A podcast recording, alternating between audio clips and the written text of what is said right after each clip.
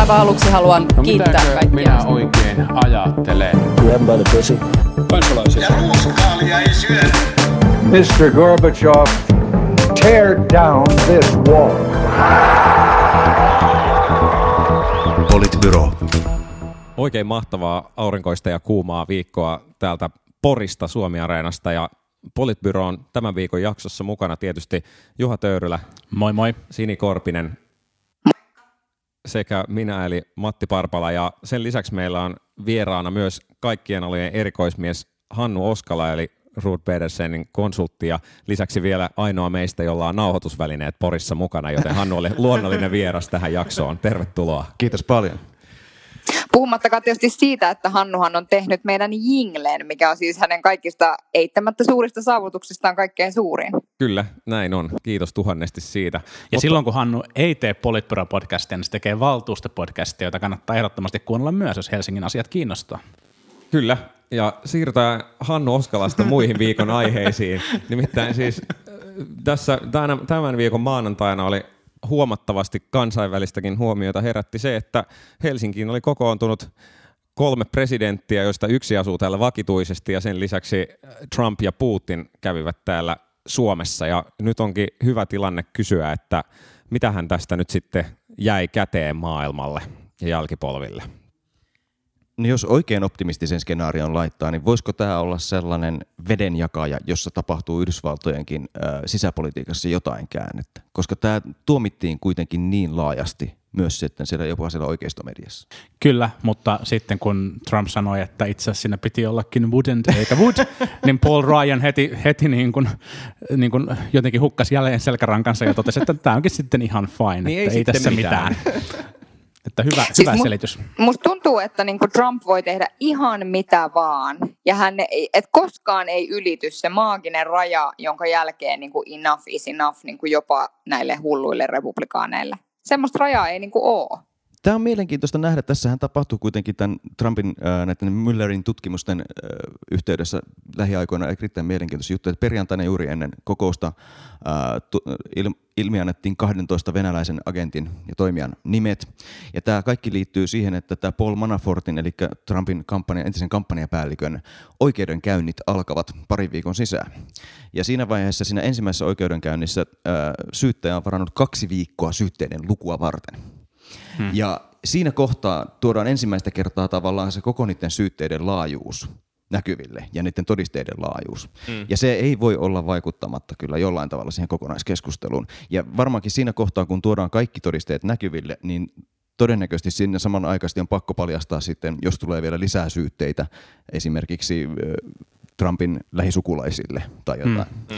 Näin. Siis mä luulen kanssa, että kyllä tässä ilmassa nyt näkyy pikkusen sitä painetta, että republikaanipuolueen johdonkin täytyy ymmärtää, että, että kun tämä niin kuin oikeusprosessi etenee, niin se on sitten sellainen asia, jossa se spinnaus ei loputtomiin toimi, koska siellä on ihan oikeita poliiseja, ihan oikeita syyttäjiä, ihan oikeita tuomareita ja sitten ihan, toivottavasti niin kuin ihan oikeita vankiloita, jos joku todetaan, todetaan niin kuin syylliseksi. Ja, ja tämä oli hirveän kiinnostava tämä, tämä 12 venäläisen, venäläisen vakojan äh, syytekirjelmä, koska siinähän mainittiin, ei nimeltä, mutta, mutta tota, kuvailusti myös amerikkalaisia henkilöitä, jotka tämän niin kuin syytekirjan mukaan selkeästi on, on toiminut, toiminut niin kuin lainvastaisella tavalla. Kongressiehdokas, joka on, joka on pyytänyt, pyytänyt tota laittomin keinoin hankittuja tietoja vastaehdokkaastaan. Ja, ja Trumpin äh, kampanjajohtoon läheisessä, läheisessä suhteessa ollut, ollut henkilö, joka on toiminut, toiminut vastaavalla, vastaavalla tavalla ja, ja, ja me tiedetään tosiaan, niin kuin Hannu viittasi, että, että Trumpin poika on, on niin kuin aktiivisesti pyrkinyt hankkimaan näitä tietoja, tietoja myös, että kyllä tässä niin kuin, nyt jotenkin on sen, sen oloinen niin kuin ilmapiiri, että ihan oikeasti tässä tutkinnassa on tapahtumassa jotain, on löytynyt jotain ja, ja jokin on muuttumassa ja sillä niin kuin vääjäämättä täytyy olla myös niin kuin poliittisia vaikutuksia, vaikka sinänsä on, mä oon niin kuin samaa mieltä Sinin kanssa siitä, että, että Trump tuntuu pääsevän kaikesta vähän kuin koiraveräjästä, koska se selittää aina niin kuin toisinpäin sitten asian. Mutta voisiko kuitenkin positiivisena tästä, jos palataan tähän Helsingin kokoukseen, niin voi kuitenkin ajatella, että ihan kaikkein pahimmat ennakkoarvailut eivät toteutuneet. Että Trump ei esimerkiksi antanut krimiä Niin, paitsi Venäjälle. tietysti mehän ei tiedetä, kukaanhan ei siis tiedä, mitä siellä puhuttiin siinä tunnin aikana, kun vai mitä ne oli siellä keskenään ilman mitään, mitään muita avustajia, kun tulkit oli ainoastaan paikalla. Ehkä ne katsoi sen Niin, videon. onhan se, ja onhan se oikeasti niin kuin hassua, että me tässä nyt ollaan, että huh helpotuksesta, että tiedotustilaisuudessa ei kerrottu, että Venäjä ottaa Suomen ja Yhdysvallat ottaa Iso-Britannian. Tiedätkö, että, niin kuin, että jes, että pahin ei tapahtunut, ei käynyt niin kuin vuonna 40. Huh. No siis to- toi on, toi on toki totta, mutta tietyllä tavalla tässä kyllä kävi niin, että Eurooppa päästäisi vähän helpommalla kuin mitä ehkä niin kuin pelättiin. On totta, että, että siellä kahdenvälisessä keskustelussa tai tulkkien välityksellä käydyssä keskustelussa on voitu puhua, puhua vaikka mitä, ja sitä me emme ehkä koskaan saa tietää, ja historiakaan ei tule sitä, niin kuin, tule sitä välttämättä koskaan kertomaan, mikä on sinänsä niin kuin aivan, aivan poikkeuksellista, mutta kyllähän tämä niin kuin kääntyi niin kuin Yhdysvalloissa sisäpoliittiseksi kriisiksi Trumpille tämä, tämä kokous. Se oli niin kuin kon, suorin niin kuin konkreettisin seuraus tästä ja kyllä se niin kuin, näinä aikoina, niin ehkä se voi niin kuin jotenkin laskea vähän sinne voitonsa rakkeeseen mm. kuitenkin. Tuossa, tuosta vielä tuohon tutkinnasta, tietysti tutkinnassa on niinku ongelmana se, että et ulot, saadaanko sitä loppujen lopuksi ihan aukottomasti ulotettua Trumpiin asti ja silloin mm. edelleenkin, että saadaanko niin kuin indictment sitten, saadaanko hänet pidätettyä virasta, niin siihen voi olla pitkä matka, kun vaikuttaa siltä, että mikään fakta tai mikään kenenkään mielipide ei johda siihen, että hän itse päättelisi, että pitää erota, niin kuin vaikka Nixon sitten aikanaan kuitenkin taisi lopulta itse erota ennen kuin sitten sit lopulta mitään niin kuin lopullista tuomiota, hmm. tuomiota annettiin. Ja sitten vielä, vielä niin kuin yksi, mikä kiinnitti tänään huomioon, oli se, että ilmeisesti republikaaneista edelleen, oliko niin, että 77 prosenttia hyväksyy Trumpin Venäjä-suhteissa menettelemisen, joka tietysti kertoo ehkä aika paljon myös siitä, että kuinka ketkä enää kannattaa republikaaneja, mutta, mutta sit silti 77 prosenttia niin on se niin kuin jotenkin aika käsittämätöntä. Mm, niin, että siis Trumpillahan on, on todella niin kuin hurjan kova suosio oman puolueensa äänestäjien keskuudessa. Se on niin kuin poikkeuksellisen suuri republikaanin presidentiksi, että siinä on, se on niin kuin hyvä, hyvä muistaa, mutta sitten taas toisaalta ilmassa on, on myös muunlaista virettä, että Fox Newsilta tuli vahvaa, mm. vahvaa kritiikkiä tähän näin. Mutta miten tota, mitä mieltä olitte tästä, tästä kokouksesta? Etukäteen oli, oli niin kuin paljon, paljon keskustelua Suomessa siitä, että ei missään tapauksessa pitäisi järjestää, järjestää Suomessa, ja, ja sitten oli tämä niin kuin, äh, harmaa neutraaliuskriisi, jota sitten varsinkin somessa, somessa podettiin. Oliko tämä niin kuin hyvä vai huono juttu, että se oli Suomessa? Mutta ehkä mä sanoisin vielä, siis äh, ennen kuin mennään näihin Suomenpään hommiin, niin mä jotenkin toivoisin, että sen lisäksi, että ehkä Yhdysvalloissa on nyt tapahtumassa sisäpoliittisesti jotain, niin mä todella toivoisin, että Euroopassa ja Suomessakin oikeasti mietittäisiin, että mikä on niin kuin, tavallaan se yhteistyötaho ja se toimija, jonka vahvuuksia meidän pitää olla niin kuin, rakentamassa. Et musta niin kuin, ihan selvää on se, että kun toi Trump teki nyt viimeisen seitsemän päivän aikana tätä toivioretkeä Euroopassa, niin kyllä esimerkiksi Saksassa poliittisesta johdosta on ruvennut jo kuulumaan sellaista, että, että on selvää, että meidän pitää ruveta vahvistamaan EUta, koska tavallaan meidän kaverit on EUssa. Me ei voida niin kuin luottaa siihen, että sieltä Yhdysvalloista autetaan enää yhtään. Niin, to- kyllä siis kaiken kaikkiaan mun mielestä tämä Trumpin kausi on ollut hyvä herätys siihen, että Euroopan pitää tajuta, että et ei voida nojata enää ikuisesti jenkkeihin. Musta must se on ollut, jos, jos, jos jotain hyvää tässä Trumpin kaudessa on ollut, niin toi herätys on ollut hyvä asia. Ja ilmeisesti tosiaan sitten Naton, NATO-kokouksen käytävillä oli käyty keskustelua siitä, että miltä NATO voisi näyttää ilman, että se tukeutuu vahvasti Yhdysvaltoihin ja että Yhdysvalto on niin keskeinen johtaja, että Yhdysvallat joko, joko ulkona Natosta tai sitten niin kuin Naton, ää, Naton niin kuin ulkolaidalla. Ja onhan se, onhan se hälyttävää, mutta ehkä tosiaan Euroopalle ihan hyvä. Kyllä. Mutta niin, tosiaan hyvä kysymys tästä, että, että miltä tämä homma nyt sitten näytti. Etukäteen aika paljon maalailtiin piroja siitä, että, että onko tämä nyt onko tämä hyvä idea ylipäänsä hostata tämän tyyppistä kokousta ja miltä niin kuin suomalaiset näyttää ja miltä Helsinki näyttää. Mun jotenkin, mun oma fiilis jäi hyvinkin paljon oikeastaan yllättävän paljon niin kuin positiivisen puolelle. Musta Suomi näyttäytyy kaikissa kuvissa, siis se miten paljon saatiin kansainvälistä mediahuomiota ja muuten samalla niin kuin kiitokset ulkoministeriölle ja kaupungille ja poliisille ja kaikille muille ja myöskin niin kuin mielenosoittajille, jotka käyttäytyi hyvin ja oli niin kuin tuomassa tärkeitä viestejä esiin, niin mun mielestä niin kuin kaikilta osin suomalaiset hoiti tämän homman niin kuin todella, todella hyvin. Ja, ja musta niin kuin oikeastaan mikään niistä uhkakuvista, joka tähän niin kuin kokouksen järjestämiseen liittyy, niin ei näyttänyt musta toteutuvan. Joo, toi on aika, aika tyhjentävä, koska se ennakkouhkakuvahan oli tavallaan se, että Suomen asema muuttuu samaksi, miksi se oli 80-luvulla. Mm. Jos, jos pyritään takaisin tähän hienoon kylmän sodan niin kuin suurvaltasuhteisiin ja sitten käydään vähän Helsingissä tai Reykjavikissa neuvottelemassa. Mm. Ja näin ei selvästikään käynyt, vaan Suomi oli roolissaan ihan selkeästi osa läntistä Eurooppaa mm. ja niin kuin sillä tavalla osa vapauden maailmaa. Ja tässä, tässä ehkä toimi tavallaan meidän eduksi se, että, että loppujen lopuksi sillä niin kokouksen järjestäjällä ei ole sisällön kannalta niin juuri mitään merkitystä, ja, ja se oli tässä niin hyvä asia. Sitten ne voitiin näkyä niin kuin, vähän niin kuin muilla asioilla, ja muutamat keskeiset poliitikot otti sitten hyviä, hyviä niin kannanottoja, kannanottoja läntisten arvojen puolesta. Niin muutamat keskeiset poliitikot, mutta missä oli niin kuin Juha Sipilä? No tähän vähän Juha Sipilä. Meillä on niin kuin olemassa tämä niin kuin valtava ulkopoliittinen mahdollisuus tässä tietyllä tavalla posi- positioitua ja muuta. Ja Juha Sipilä on puhumassa siitä, että miten hänen arvojaan ei saisi kritisoida. Well played, Juha. Juha oli Iitissä tai Iissä tai jossain. Eikö se ottanut kuva jostain rakentavasta hirsimökistä tai joku, joku tämmöinen juttu? En tunnusta, että en seurannut niin tarkasti.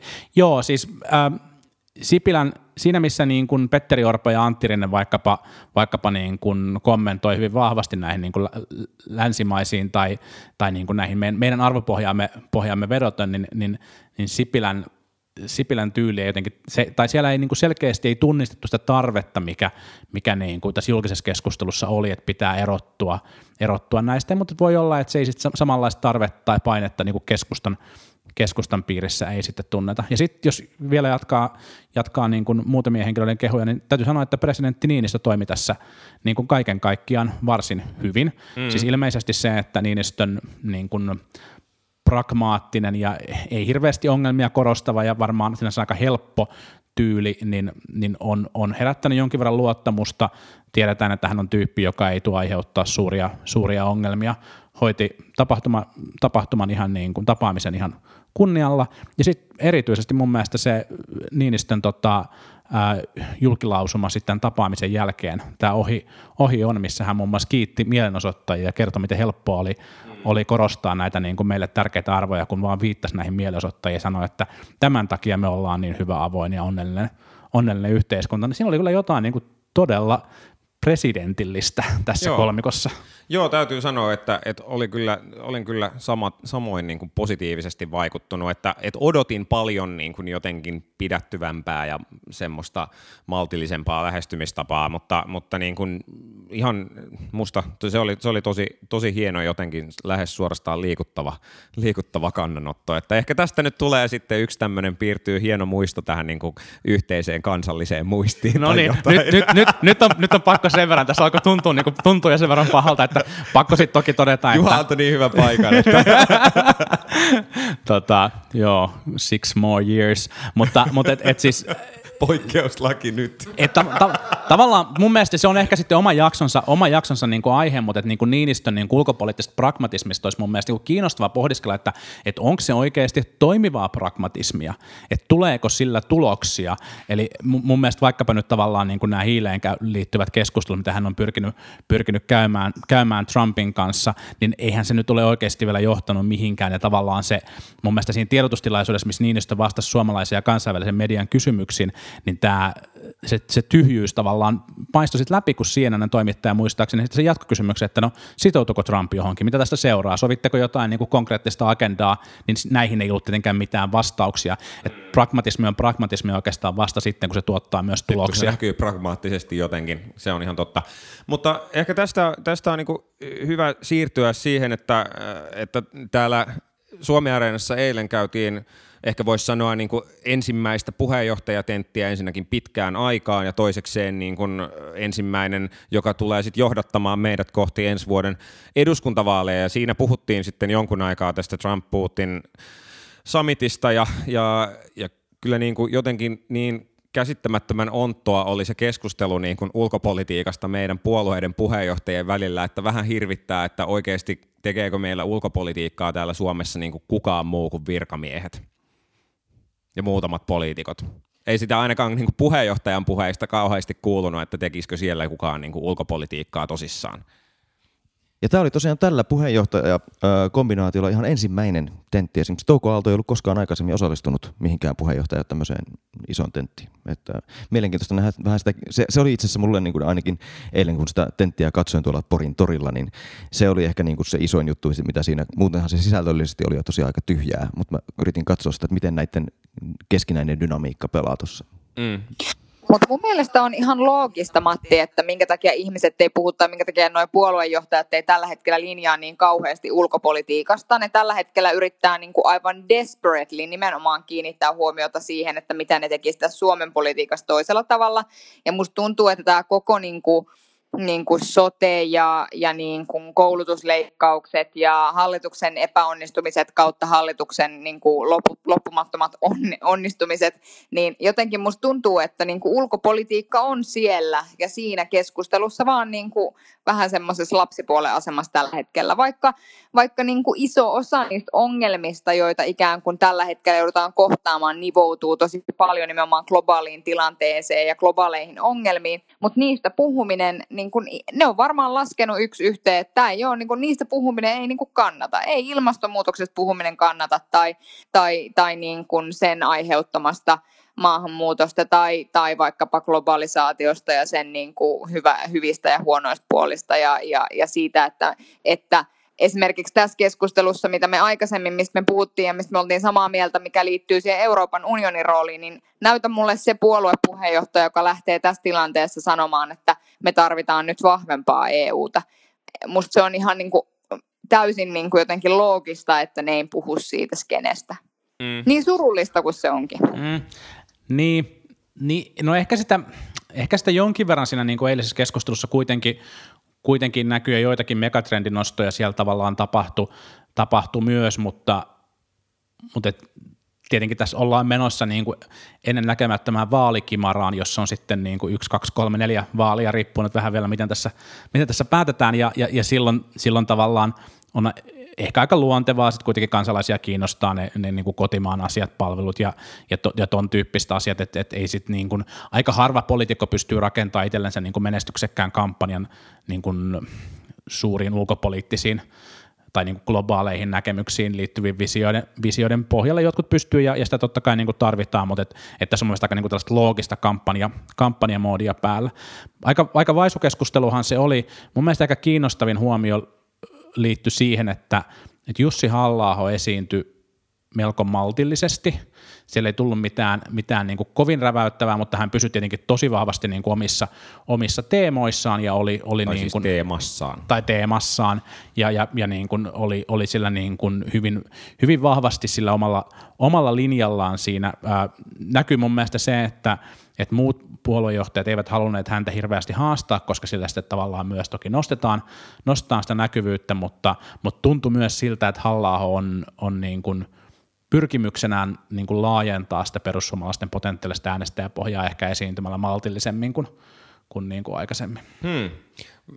Musta taas jotenkin niin kuin, joo, ehkä hän esiintyy maltillisemmin, mutta sitten toisaalta se, että, että musta vaikuttaa siltä, että perussuomalaiset on jotenkin kadottanut sen niin kuin sinisten mukana sen anti-establishment-meiningin, mikä aikaisemmin, aikaisemmin heillä on ollut, niin jotenkin sitä, sitä ei kuulunut enää ollenkaan. Ja, ja muutenkin se, että vähän sama kuin mitä silloin tosiaan Arja Juvosen haastattelussa meillä tässä meidän eduskuntavaalisarjassa tuli esiin, että, että ei, ei ole oikein mitään muuta kuin maahanmuutto, josta he haluavat puhua, ja että onko sillä mahdollisuus sitten oikeasti laajentaa kannattajapohjaa. Onko Suomessa tarpeeksi ihmisiä, jotka äänestävät pelkästään sen mm. perusteella?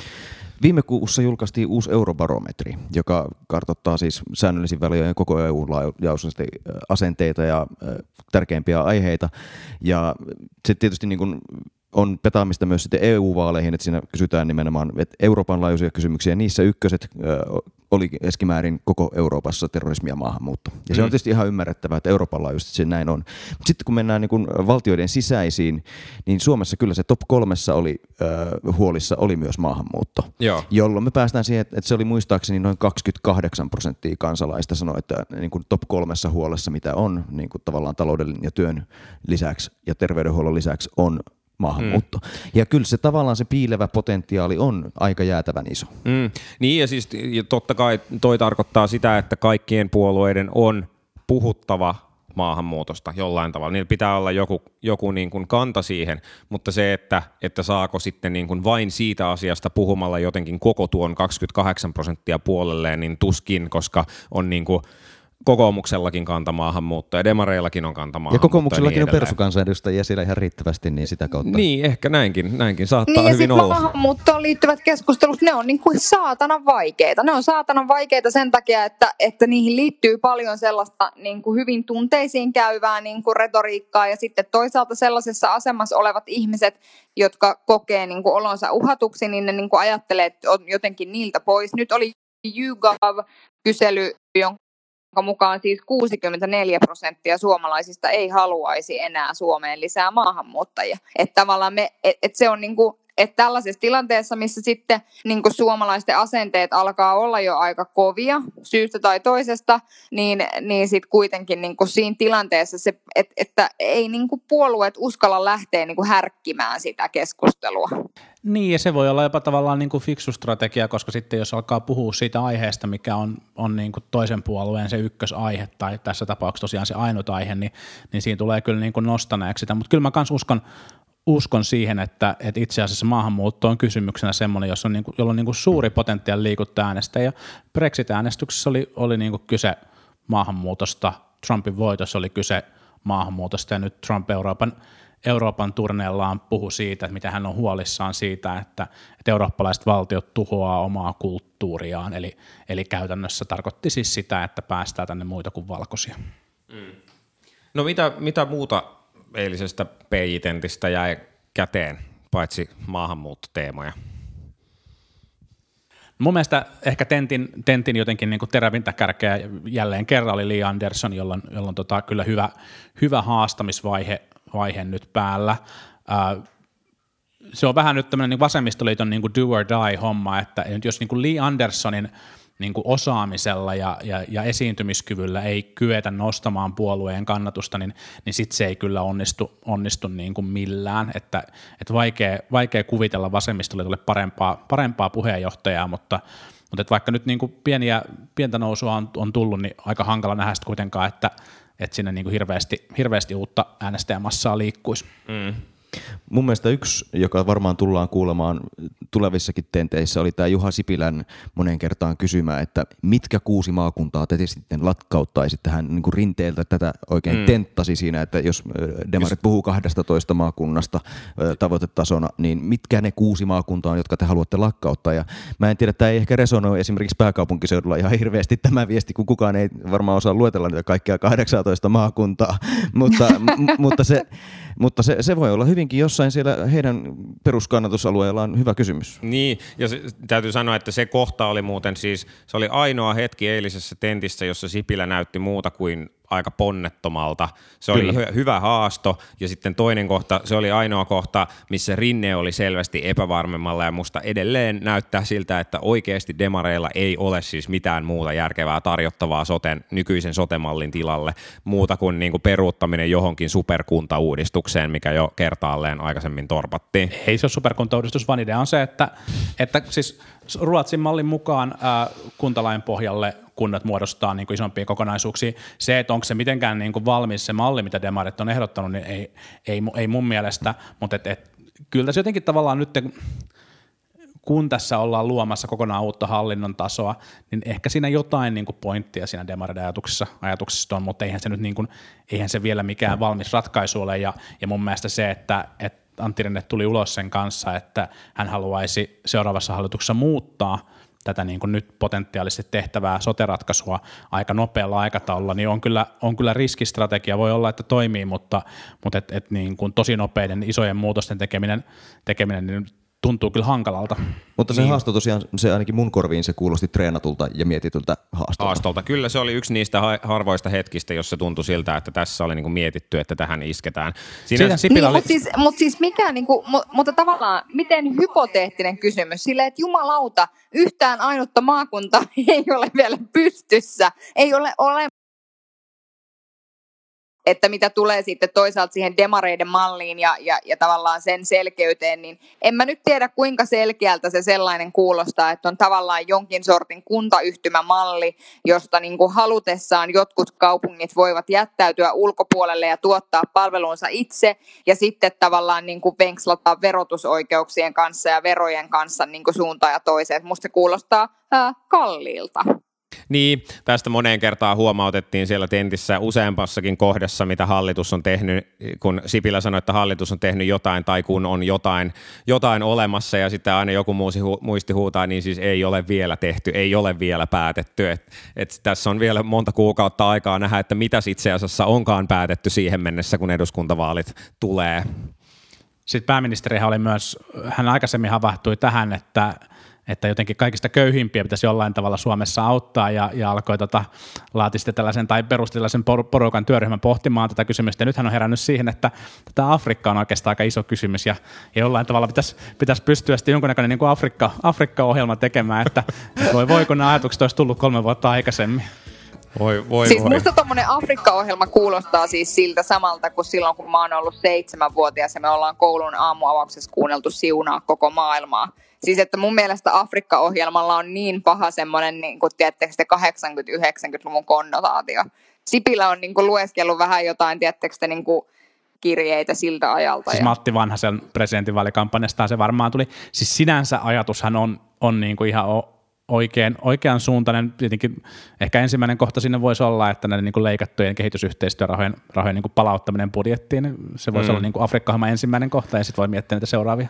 Mutta mut tosiaan sinänsä niin kuin tätä sote-haparointia lukuun ottamatta täytyy sanoa, että, että Rinne oli kyllä esiinty varsin itsevarmasti ja oli, oli niin kuin eilisen, eilisen tentin varmaan niin kuin läpilinjan niin kuin itse varmimmin esiintynyt. Ja, ja ehkä sanotaan niin kuin tässä vaiheessa hyvänä, hyvänä kakkosena niin kuin oli, oli Orpo, joka, joka niin kuin ehkä silleen tässä tietysti on pakotettu puolustamaan hallituksen linjoja niiltäkin osin, kun ei ole ehkä itsekään niistä ihan samaa mieltä, ja siellä oli useampi sellainen kohta, jossa Orpo selvästi pyrki ottaa irtiottoja niin kuin vaikka tämän kiintiöpakolaiskysymyksen suhteen, ja sitten oli työvoiman saatavuusharkintakin oli toinen asia, missä hän muistutti, että kokoomus olisi valmis tekemään enemmän kuin hallitus tällä hetkellä, ja, ja tota, selvästi huomaa, että asetelma alkaa kääntymään niin kuin tähän sinipuna kamppailuun entistä enemmän ja varmaan tenteissä tullaan näkemään tätä sinipuna-painia tästä eteenpäinkin.